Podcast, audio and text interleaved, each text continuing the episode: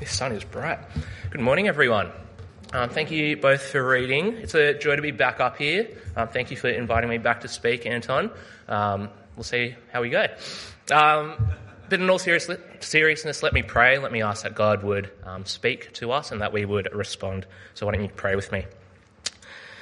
Father, we thank you that these words that we have just heard re- word, um, yeah, read out for us, they're not empty words, but these are words from your mouth and God, I pray now that as yeah, we sit under them, as you speak to us through them, that you would do that powerfully, um, that you would illuminate them by your Spirit, that you do a work in us to transform us to be like more like your Son.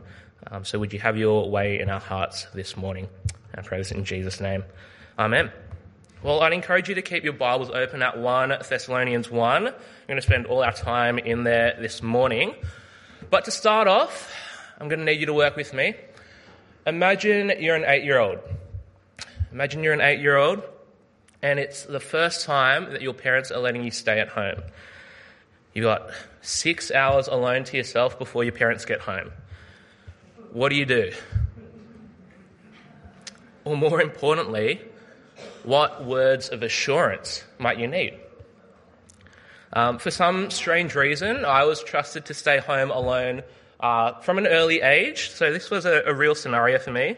Um, might explain a lot about me, but there were multiple times in a day when I would need to call my parents or they would need to call me and give me words of assurance.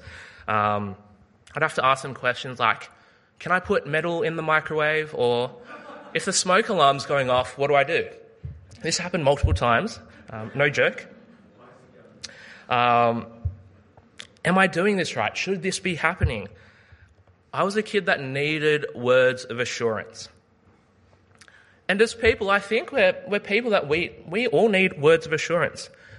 Maybe you're an overthinker and you need words of assurance to help you in that overthinking. Maybe you need words of assurance to help you know if you're on the right track, if you're doing something correctly. You know, you might need assurance that your, ki- your chicken is actually cooked you, might need words of assurance that the noise coming from your car is normal and that you can keep driving.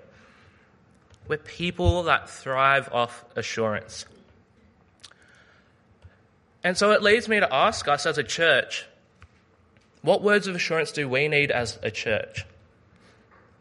What words of assurance might we need as we wait for the return of Jesus?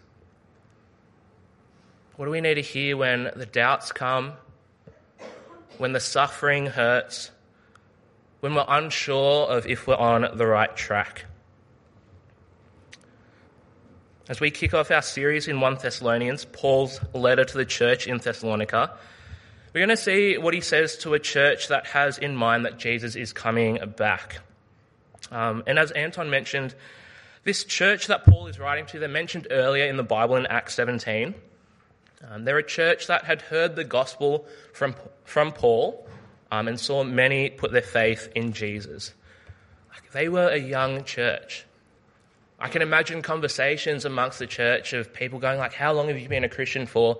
Some would have been days, weeks, months. So they were young in their faith and they were facing persecution and suffering.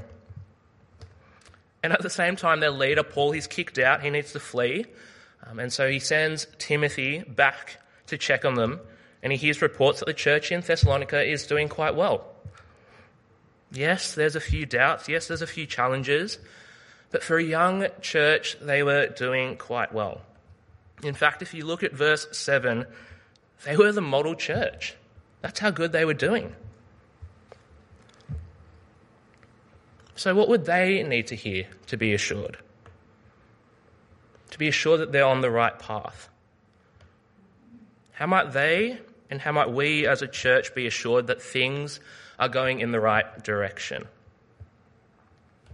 Well, as we kick off this series in 1 Thessalonians, we're going to see that the first thing that Paul has for the church to hear are words of assurance, words of encouragement. So, what, what assurance do we need to keep going? Well, the first thing is this we need to know that God is the one we belong to. God is the one we belong to.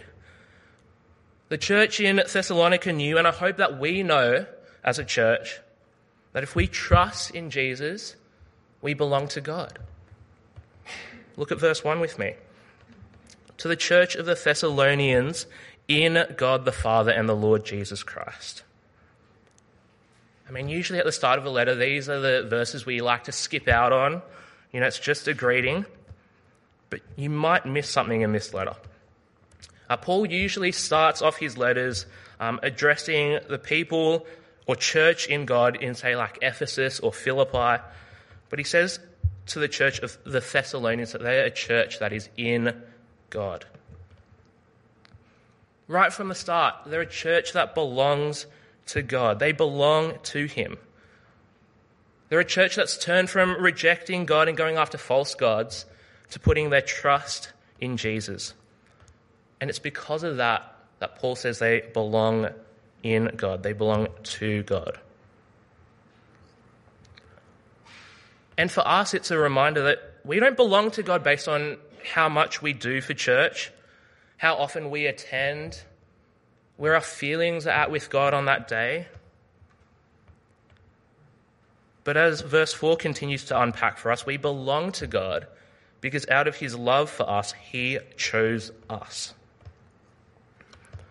It says, For we know, brothers and sisters, loved by God, that he has chosen you. God has chosen you.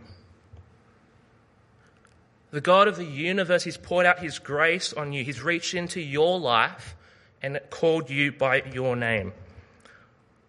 Not because you have it all together. Not because you have the best resume that appealed to Him.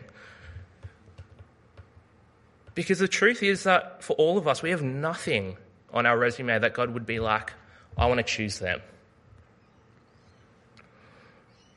In fact, it goes the other way. Everything we have on our resume about our life would say run. Run from him. Run from her.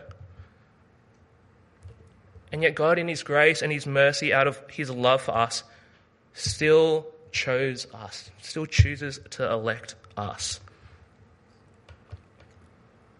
Do you get this? If you're here today and you're exploring Jesus, firstly, it's so good to have you here. We're stoked that you're here. And secondly, I'd love for you to keep exploring what this might mean for you. I'd love to, for you to keep exploring who God is, that you might encounter this God who longs for all people to belong to Him. Because if we're people that belong in God, that belong to Him, nothing that this world can say, nothing that this world can throw at us can trump the fact that He chose you out of His love for you. No amount of your feelings, your shortcomings, the situation you find yourself in can change that. You can have assurance that you belong to God.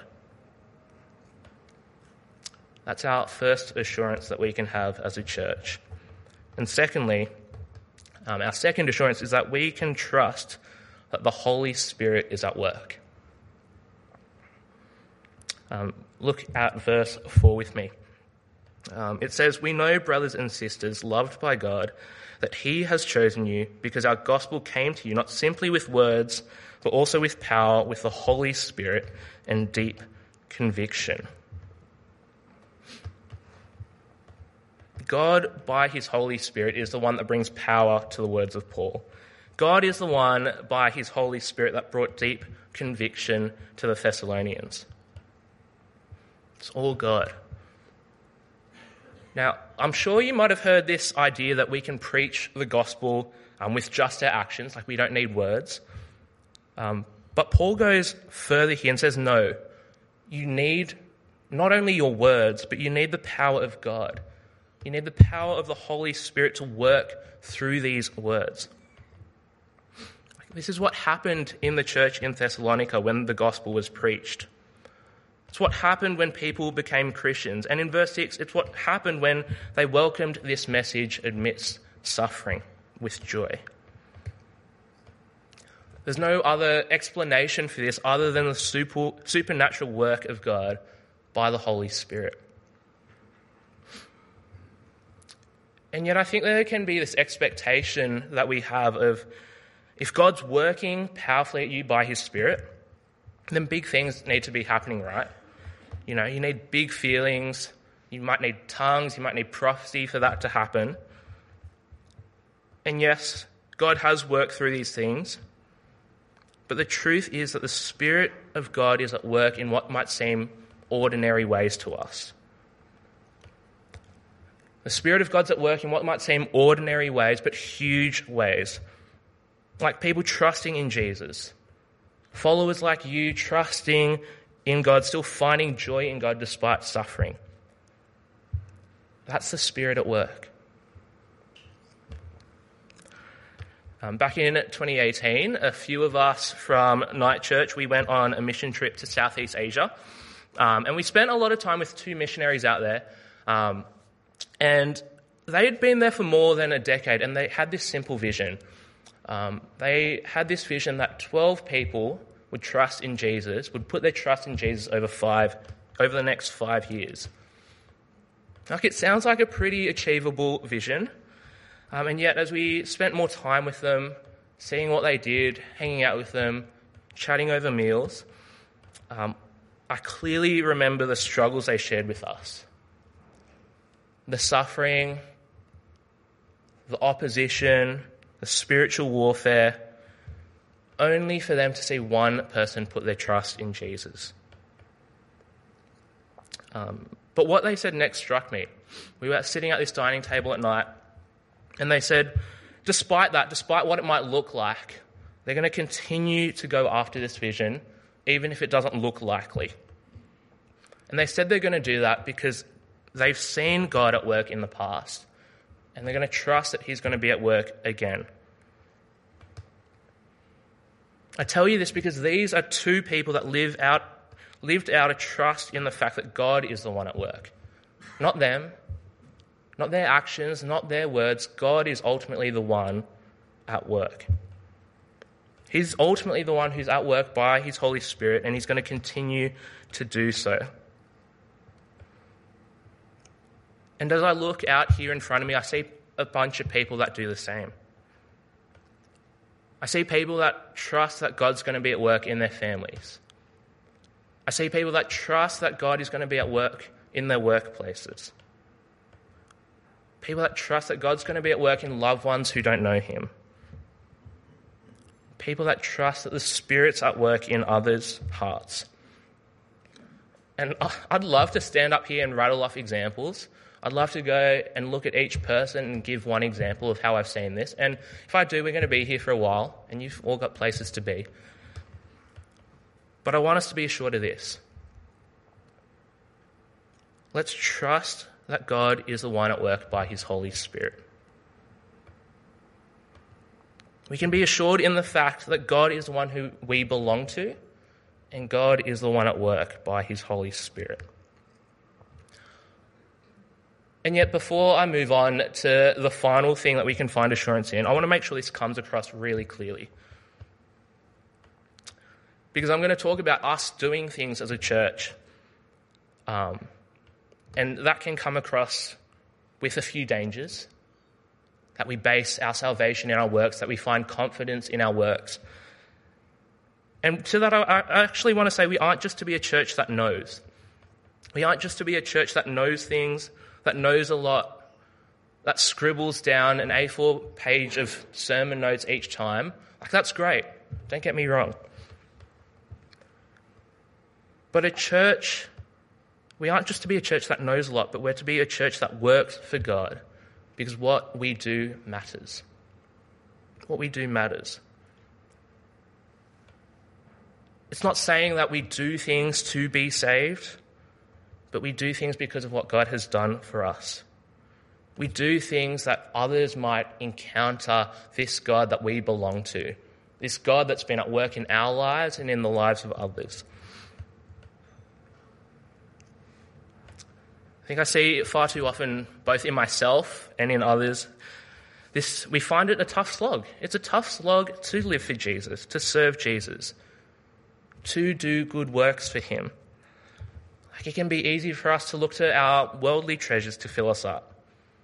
We work, we labor hard at paying off the mortgage, getting into a relationship, looking Instagram worthy. We want to present this model to others. But then we neglect to look at our spiritual lives. And yet, here in this passage, when we see that when we know we belong to God, that we can trust that He is the one at work in us and through us, that is what fuels a fire to focus on our spiritual lives. That is what fuels a fire for us to do good works for God and towards others. Like we see it in verse 3. Look at verse 3 with me. It says, We remember before our God and Father your work produced by faith, labor prompted by love, and endurance inspired by our hope in our Lord Jesus Christ. Their works came out of their faith. Their labor for God, it comes out of a love for God. And their endurance, it comes out of their certain hope that they have in God. So, being reminded of that, our final thing to find assurance in is us being a church that continues to witness to others. Uh, verse 6 says this You became imitators of us and of the Lord, and so you beca- became a model to all the believers in Macedonia and Achaia. The Lord's message rang out from you not only in Macedonia and Achaia, your faith in God has become known everywhere. What an image! What an image this is. Like here are people so far away from this church in Thessalonica who are talking about the way that they live out their lives for God, who are talking about Jesus because of the way that the church in Thessalonica has witnessed, both with their words and their lives. A church that has simply imitated the Lord, imitated Paul as he lives out a life for God. Could you imagine that here in North Epping? Just imagine with me. We're doing a lot of imagining this morning. But imagine this with me you know, you're out in the community and people are saying, Have you heard about that church on the corner? Yeah, like they have a weird sense of humor, but they love Jesus and they love others so well. Could you imagine that? Um, as I shared earlier, I'm at Bible college now, and every second conversation I have with someone often comes to remind me of, you know, what church you're at again. And, you know, you say All Saints North Epping, and they go, huh. And then you move on. But I'd love for us, not just here at All Saints, but I'd love for us as a church here in Sydney and the wider church to be ones where people can say, Oh, yeah, I've heard of that church. I've heard about that one. The one where they take care of um, the weak really well. The one where they love each other really well. The one where every word, every action points to Jesus. Well, I'd love to hear something along the lines of verse 9 um, that says, They tell how you turn to God from idols to serve the living and true God. What an assurance it would be to hear that as a church. You know, oh, I, I remember um, this person from All Saints, she, she used to go after money or popularity or control or success, but now, but now I've seen in her that she goes after the true and living God. How good would that be? Now, I focused a lot on living out our lives, witnessing here through our lives, and I don't want us to lose the importance of proclaiming the gospel with our words. And it can often be a, a tricky balance, right? We want to witness to others with our words, but also with our lives. So, what does it look like? Um, so, here's a quote from a theologian, theologian John Stott, um, that I think helpfully points us to how we can balance this, how we can witness with our words and our lives to others. And he says this No church can spread the gospel with any degree of integrity, let alone credibility, unless it has been visibly changed by the gospel it preaches.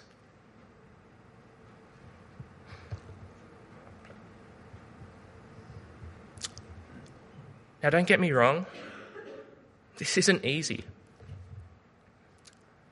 In hearing these words, I can personally say it's a rebuke for me. Do people look at my life and go, yeah, everything he does, everything he says is on about Jesus? Because the truth is, it, it isn't. It's not the case all the time. I know it, and I'm sure we all know it as well, that we can often feel the weight of this. We come to passages like this in 1 Thessalonians and we go, you know, I can't live up to that. My life doesn't reflect it. And to that, I want to say this God is at work in us. Remember that from earlier. It's not our strength that does it, that turns us from idols to the true and living God, that witnesses to others, but it's His. We're not an end product, but we're in progress with the help of the Holy Spirit. So, yes, there's going to be days when our words and lives that they're going to really witness well. That people are going to look at you and go, yeah, they're all on about this true and living God. They're all on about Jesus. But then there's going to be days when you are not a model at all, when you are not witnessing to God. There'll be days when we turn from idols, but there'll be other days when our hearts come back to those idols. And yet we can find assurance that we can be people to continue to witness to others. As we use our words, as we use our lives, and as we have the power of the Spirit at work in us. As a church, we can find assurance that we're on the right track if we're people that witness to others, no matter the times we fall short. Now, I don't know where you might find yourself today, the doubts you might have in your faith, what's happening in your lives, but hopefully you've come to see the assurance that God gives to a church like us that is waiting for Jesus to return the assurance to know and be fueled by the fact that He has chosen you. That out of love, He has chosen you and you belong to Him. That He is the one at work in powerful ways in us by the Holy Spirit. And because of that, we can continue to witness to others. Let me pray that this might continue to happen for us here at All Saints. Would you join with me? Father, thank you that you have chosen us. Thank you that yeah, you yeah, looked at us, and despite what our, our lives um, witnessed and reflected, you still chose us out of love for us. Thank you that you're at work in us powerfully by your Holy Spirit. And thank you that you choose to work through us that we might witness to others and see them come to know you. God, it's, it's not easy. But help us when it's not easy to come back to the fact that you're at work in us, that the power of the Holy Spirit is at work in us. Would we be a church that imitates your Son? Would be, be a church that points others towards you? And I pray this in Jesus' name. Amen.